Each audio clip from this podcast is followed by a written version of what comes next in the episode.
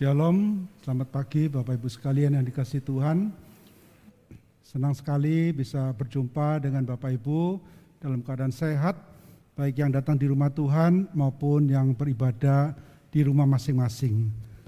Pagi hari ini setelah kebaktian satu tadi, saya menerima berita duka, yaitu Pendeta Daniel Yonatan Daniel Lukito Lukas Lukito Daniel maaf Daniel Pendeta Daniel Lukas Lukito. Beliau adalah mantan uh, rektor dari saat ya. Uh, semalam di bawah ICU mungkin kalau tidak salah sakit jantung dan tadi pagi berita duka.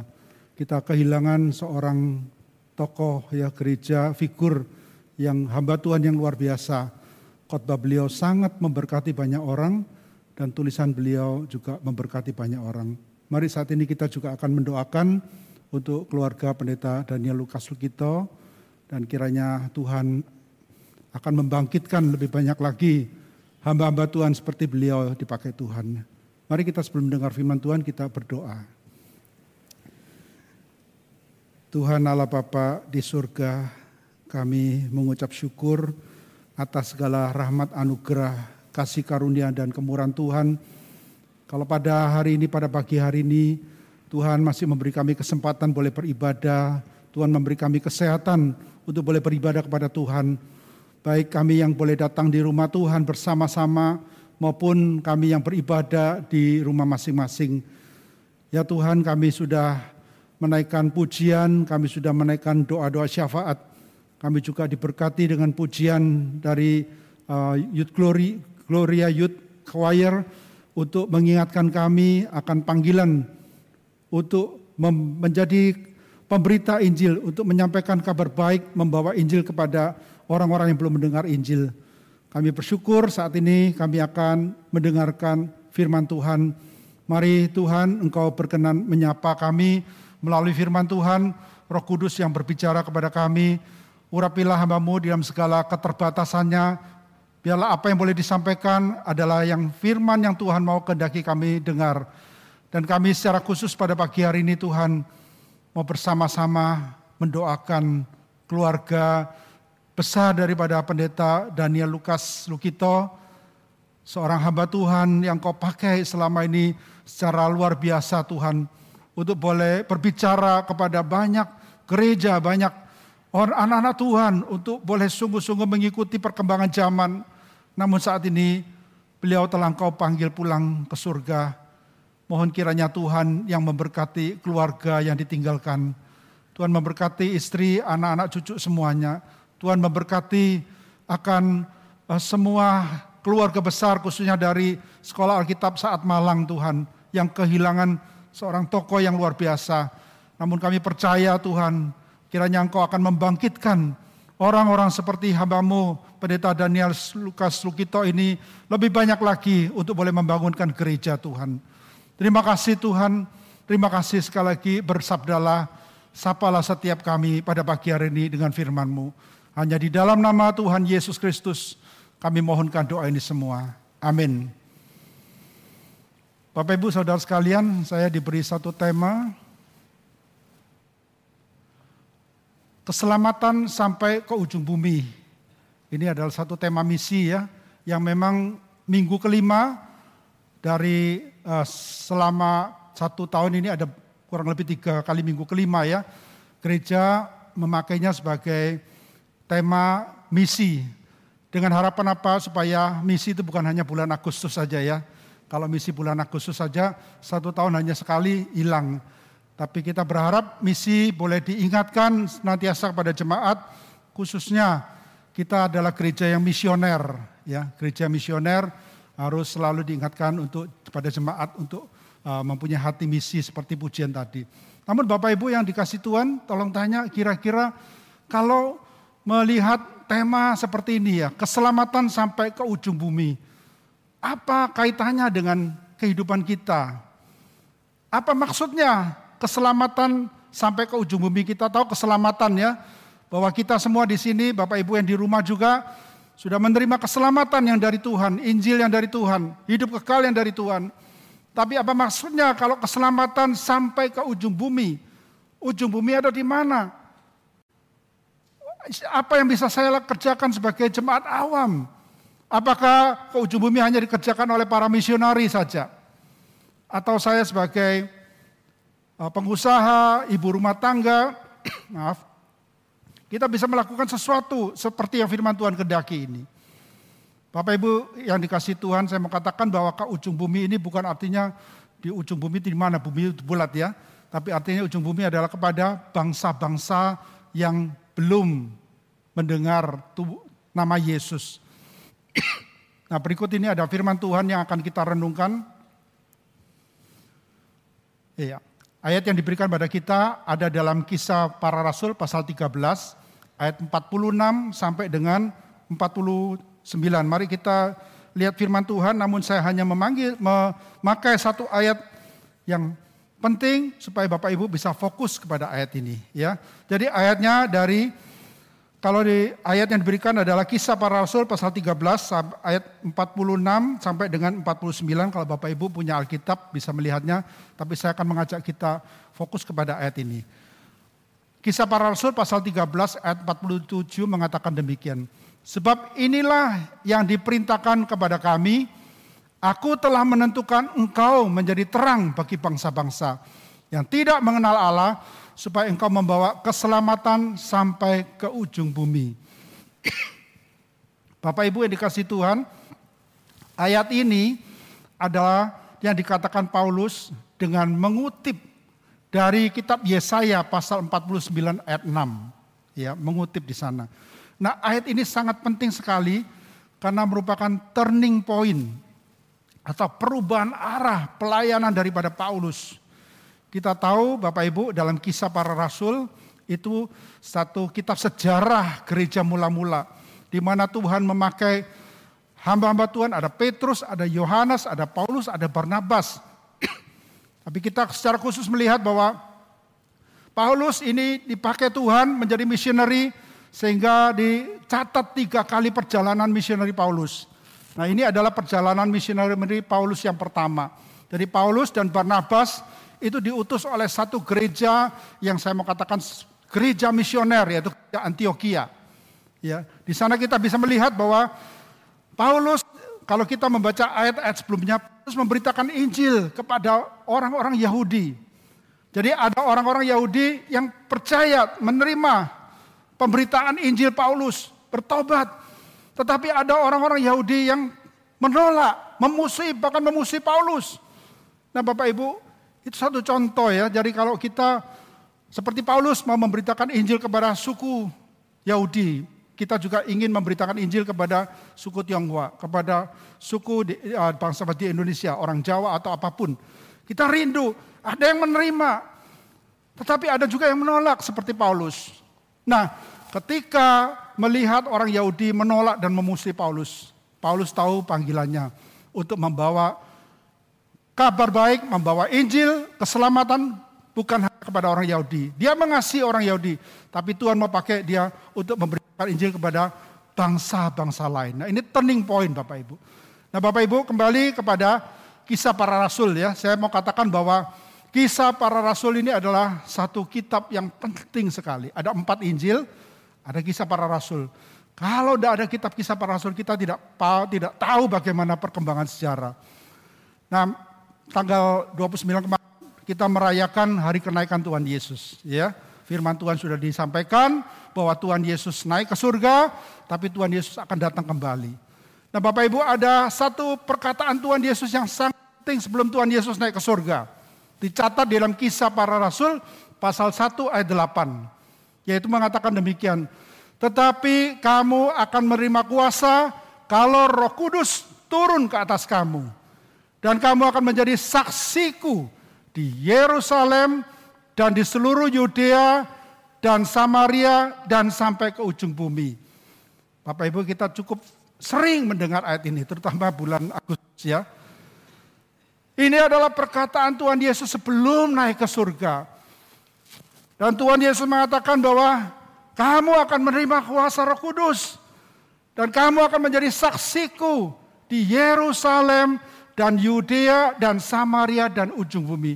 Nah Bapak Ibu ini yang terjadi di dalam kitab kisah para rasul. Tuhan Yesus menggenapkan hari-hari ini di dalam gereja mula-mula. Setelah Tuhan Yesus naik ke surga, apa yang terjadi dengan para murid? Mereka berdoa. Tuhan Yesus mengatakan, tunggulah di Yerusalem. Dan dalam 10 hari mereka berdoa dan minggu pada hari minggu 10 hari kemudian turunlah Roh Kudus atau Pentakosta itu, Pentakosta itu. Sehingga apa? Orang-orang yang berdoa pada waktu itu mereka bisa berkata-kata membagikan kabar baik di dalam bahasa-bahasa lain. Nah, Bapak yang terjadi di gereja mula-mula Yerusalem terjadi kebangunan rohani. Kita bisa membaca 3.000 orang bertobat, 5.000 orang gereja terbangun sekali. Tetapi Bapak Ibu sayangnya sampai pasal 12 itu Gereja hanya berputar-putar di dalam saja. Mereka tidak mau memberitakan Injil kepada bangsa lain. Mereka hanya mencari orang-orang yang sama sukunya. Seperti kita ya, kita senang kalau bisa atau gampang kalau memberitakan Injil kepada sesama suku kita ya. Kalau kepada yang lain mungkin susah, budayanya lain. Ya, kita takut dan sebagainya.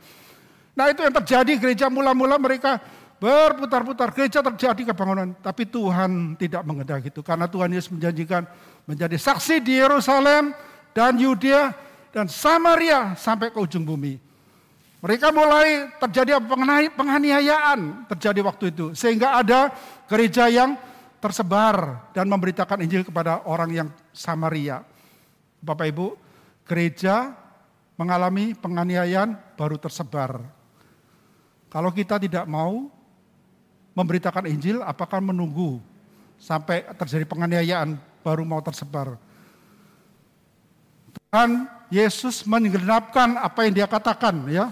Di sini bahwa menjadi saksi di Samaria, kemudian sampai ke ujung bumi dan Paulus dari kisah para rasul pasal 13 itu gereja Antioquia sadar menangkap visi Tuhan sehingga mereka mengutus Paulus dan Barnabas pergi memberitakan ini kepada bangsa-bangsa lain. Dan ayat yang tadi kita baca itulah turning point. Mereka memberitakan Injil kepada bangsa-bangsa lain. Karena itu panggilan setiap anak-anak Tuhan. Dari kisah para rasul saya mengajak kita melihat Lukas pasal yang terakhir ya. Jadi itu Dr. Lukas atau tabib Lukas menulis dua kitab yaitu kitab Lukas dan kitab Kisah para Rasul di akhir daripada kitab Lukas pasal 24 ayat 46 47. Ini Lukas mencatat mencatat apa yang penting sekali. Dikatakan bahwa dikatakan di sini dikatakan bahwa katanya kepada mereka ada tertulis demikian. Mesias harus menderita dan bangkit dari antara orang mati pada hari yang ketiga dan lagi dalam namanya berita tentang pertobatan dan pengampunan dosa harus disampaikan kepada siapa? Kepada orang Yahudi saja? Kepada segala bangsa mulai dari Yerusalem. Kalau Bapak Ibu membaca ayat berikutnya dan kamu adalah yang harus melakukannya. Ayat ini dikatakan pada murid-murid yang notabene orang-orang yang sederhana, simple ya. Ada nelayan, ada uh, apa uh, tukang pajak ya mungkin ya Matius dan orang-orang yang sederhana bukan orang pemimpin-pemimpin bukan. Mungkin mereka pada waktu itu mengatakan bagaimana kami bisa memberitakan kepada segala bangsa, kami ini siapa, bagaimana caranya. Tapi Bapak Ibu itu yang Tuhan Yesus pesankan versi daripada Lukas. Kita lihat satu lagi versi daripada Matius ya. Maaf. Versi daripada Matius. Apa yang Matius catat ketika Tuhan Yesus sebelum naik ke surga? Kalau tadi versi Lukas ya. Loh Pak, mungkin Bapak Ibu tanya, Pak kok bisa beda-beda? Memang Bapak Ibu, Tuhan Yesus mengatakan bukan pada waktu yang sama. Di dalam waktu dan tempat yang berbeda. Sehingga kalau kita lihat di dalam empat Injil, itu bagaimana penulis Injil mencatat perkataan Tuhan Yesus yang terakhir dengan beda. Di dalam versi Matius, itu dikatakan demikian. Kepadaku telah diberikan segala kuasa di sorga dan di bumi. Karena itu pergilah, jadikanlah semua bangsa muridku, dan baptislah mereka dalam nama Bapa dan Anak dan Roh Kudus, Dan ajarlah mereka melakukan segala sesuatu yang telah kuperintahkan padamu. Dan ketahuilah, aku menyertai kamu senantiasa sampai kepada akhir zaman. Bapak Ibu, ayat ini sangat penting sekali. Kenapa saya katakan sangat penting? Karena ayat yang terakhir daripada Injil Matius. Ayat yang terakhir, ayat di mana Tuhan Yesus belum naik ke surga. Banyak gereja mengutip ayat ini khususnya ayat 20. Ayat 20 itu apa mengatakan? Aku menyertai kamu senantiasa sampai kepada akhir zaman. Amin ya. Kalau kita dengar ayat ini, amin Tuhan Yesus menyertai. Bahkan di ayat 18 dikatakan, Tuhan Allah memberikan kuasa kepadaku di sorga dan di bumi. Itu amin sekali. Tetapi sayang sekali, banyak orang Kristen, banyak gereja lupa dengan perintah yang di atasnya. Sebelum Tuhan Yesus mengatakan, aku menyertai kamu senantiasa, ada perintah di atasnya yang harus dikerjakan. Perintah itu apa? Ada empat kata kerja di sana. Ada kata kerja pergi, ada kata kerja ajarlah, melakukan, uh, jadikan segala bangsa muridmu, ada kata kerja baptislah, ada kata kerja ajar kalian melakukan segala sesuatu. Tidak empat. Saya garis bawahi Bapak Ibu. Tetapi yang merah itu yang penting karena itu kata kerja partisip, kata kerja uh, imperatif, perintah. Yang lainnya itu hanya pelengkap. Perintahnya apa? Jadikanlah segala bangsa muridku. Dengan cara bagaimana? Dengan cara pergi, dengan cara baptis, dengan cara mengajarkan. Nah ini Bapak Ibu yang harus dilakukan oleh gereja. Karena gereja memakai ayat ini sebagai landasan menjadi gereja misioner. Gereja melakukan apa? Menjadikan segala bangsa murid.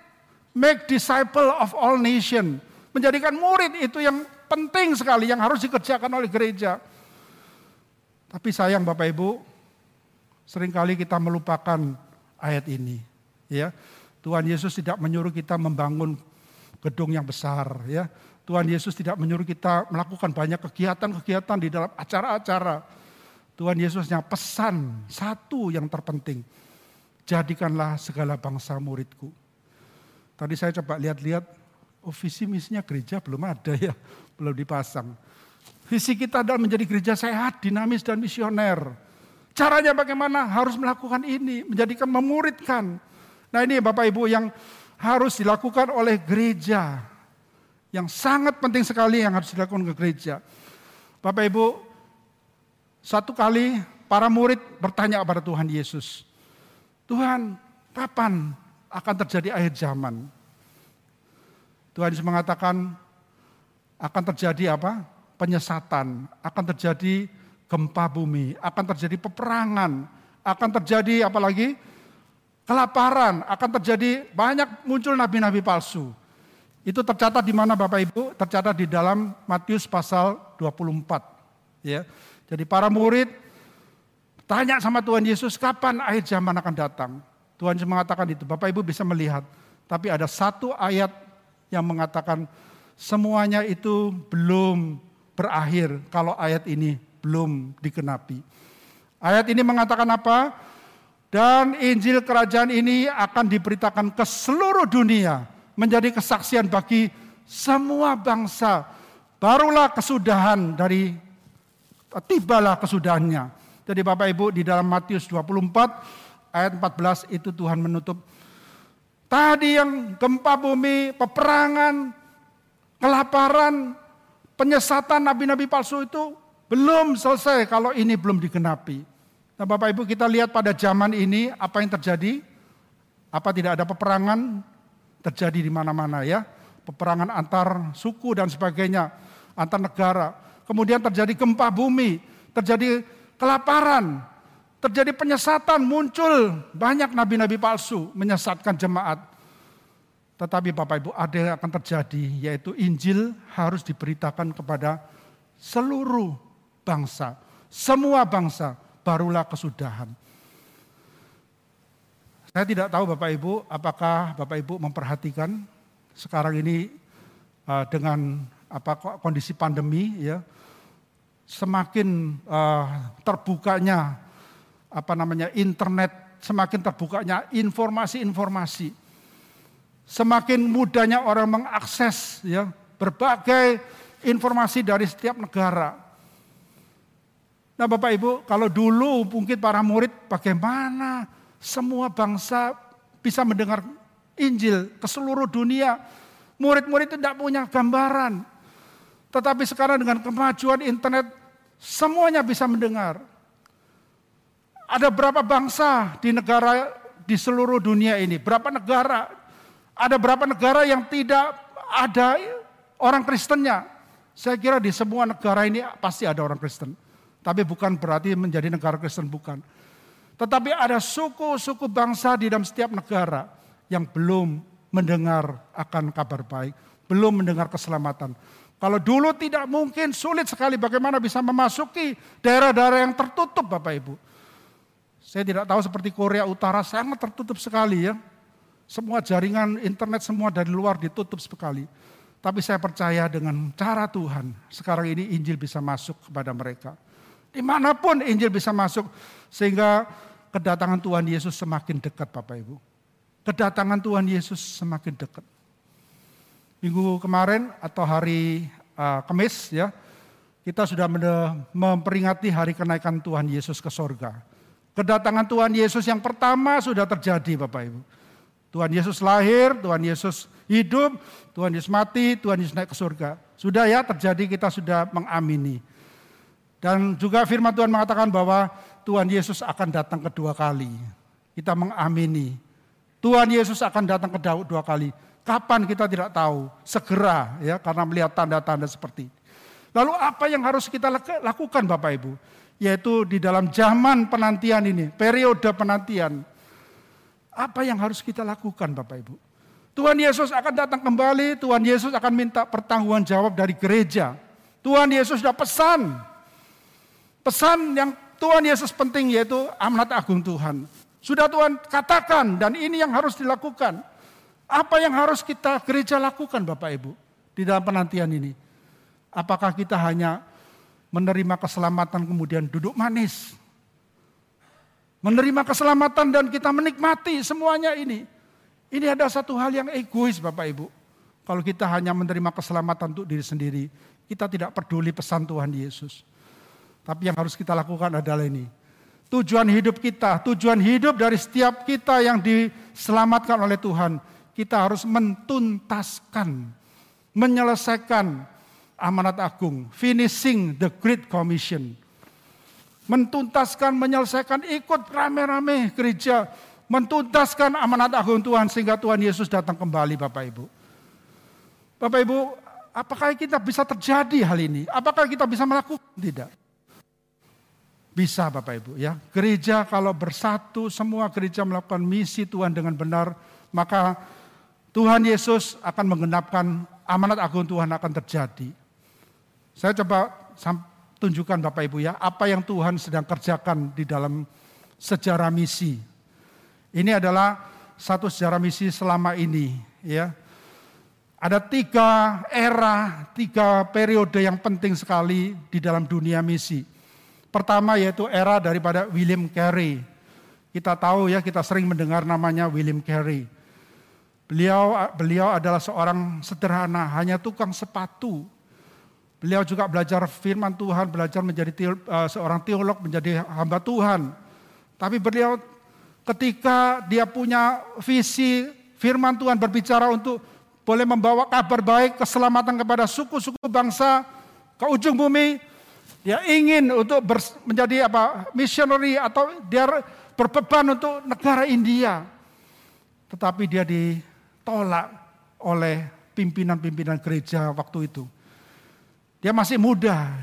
Dia pimpinan gereja katakan sit down young man ya. Duduk anak muda. Biasanya kan gitu ya. Kita kalau anak muda yang punya ide idealis-idealis selalu ah gak bisa diterima. Sit down young man. Bahkan tokoh gereja waktu mengatakan kalau Tuhan mau menyelamatkan orang India, Tuhan punya cara sendiri, nggak perlu pakai gereja kita. Bapak Ibu, apakah tidak mengenaskan seperti ini? William Carey orang sederhana tapi dia akhirnya dia pakai dengan segala kemampuan dayanya, uang yang terbatas dia bawa keluarganya, dia pergi ke India menjadi misioner di sana.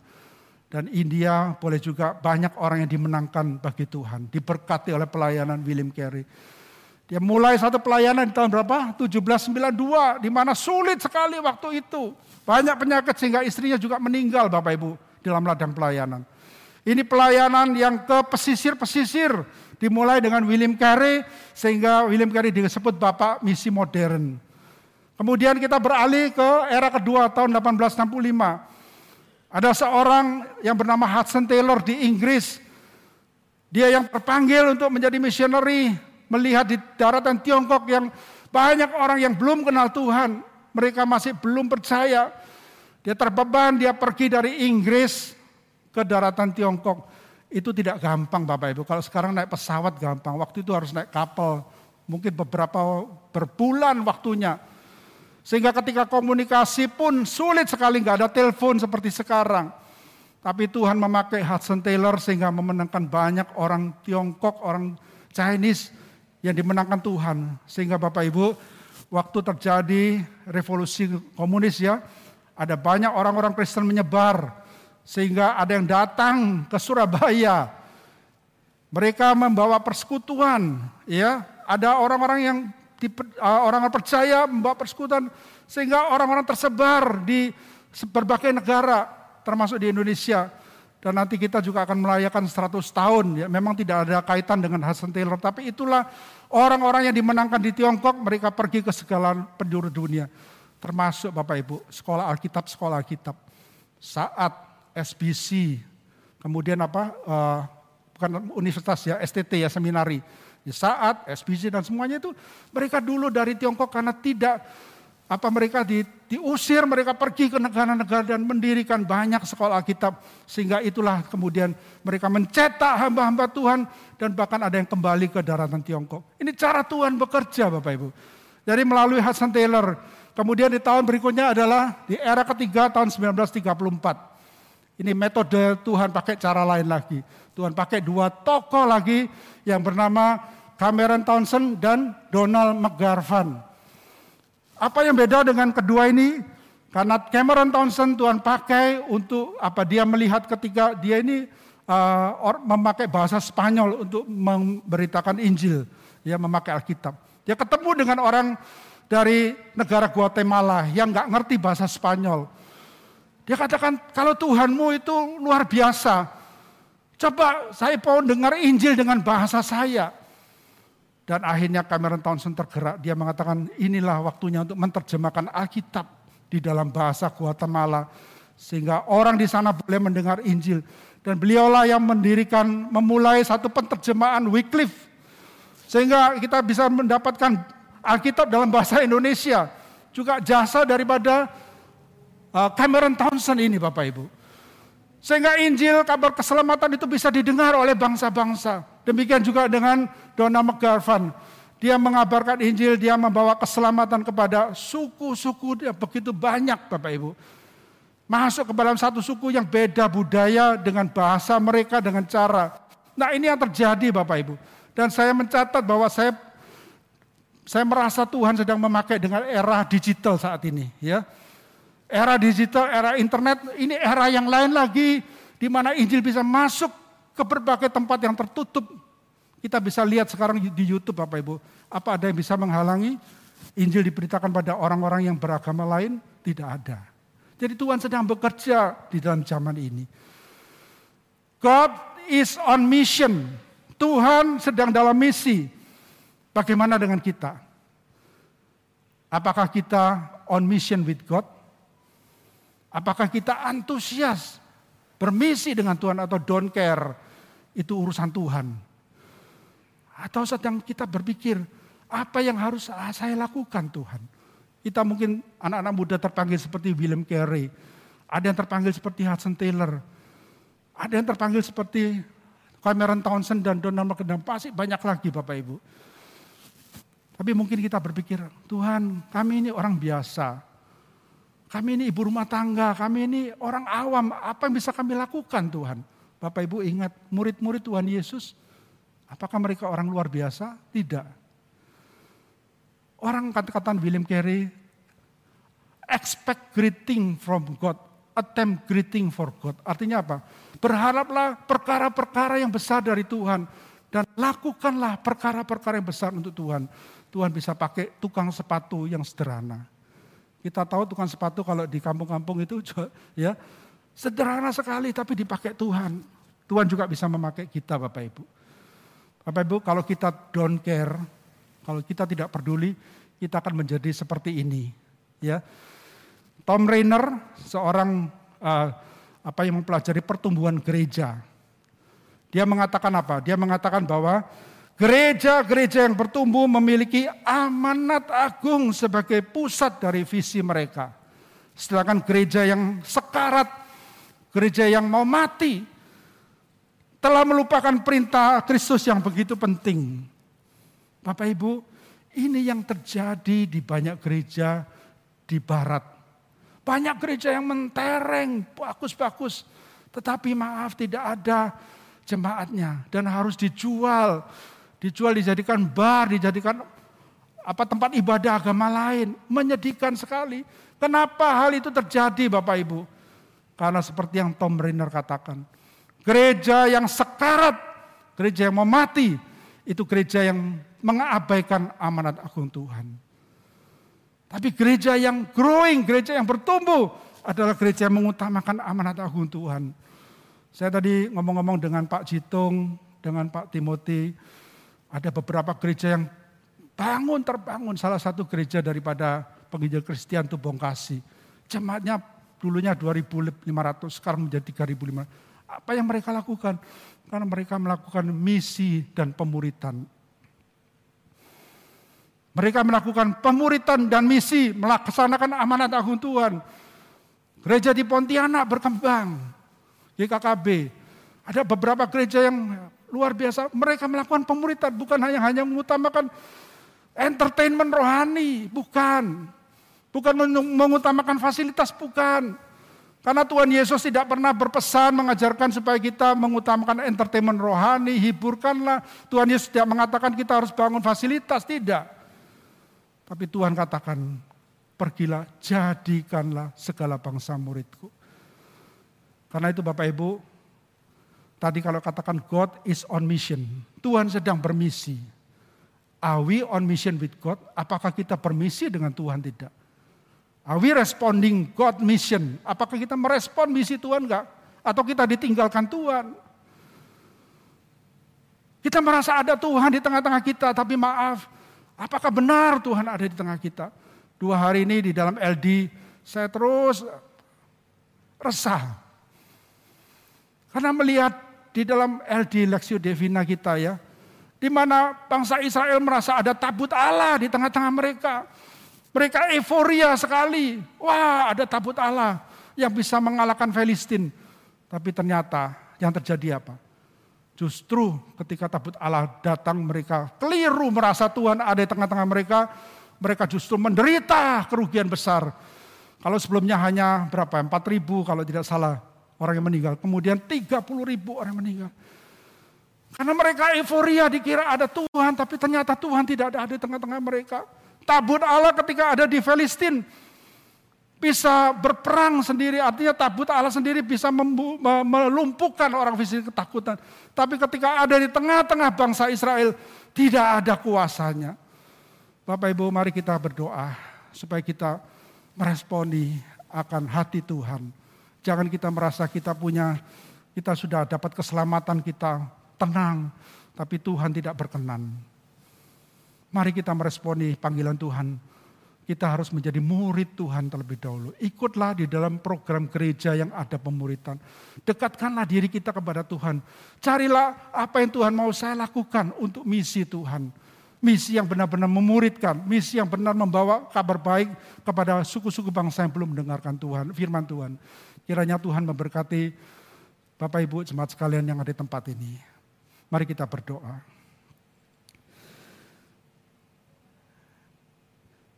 Tuhan Yesus, suara manusia telah berhenti, tapi kami mohon suara Tuhan terus berbicara kepada kami. Sehingga kami sungguh-sungguh meresponi akan panggilan Tuhan, meresponi akan isi hati Tuhan yaitu kami mau dimuridkan dan kami mau membawa keselamatan kepada suku-suku bangsa lain sebagai amanat agung Tuhan. Tolong jemaatmu Tuhan di tempat ini, tolong gerejamu Tuhan, jadikanlah gerejamu, gereja Gloriene, gereja yang benar misioner, yang mentuntaskan amanat agung Tuhan seperti yang Tuhan kendaki. Terima kasih, kami mohonkan doa ini semua di dalam nama Tuhan Yesus Kristus. Amin.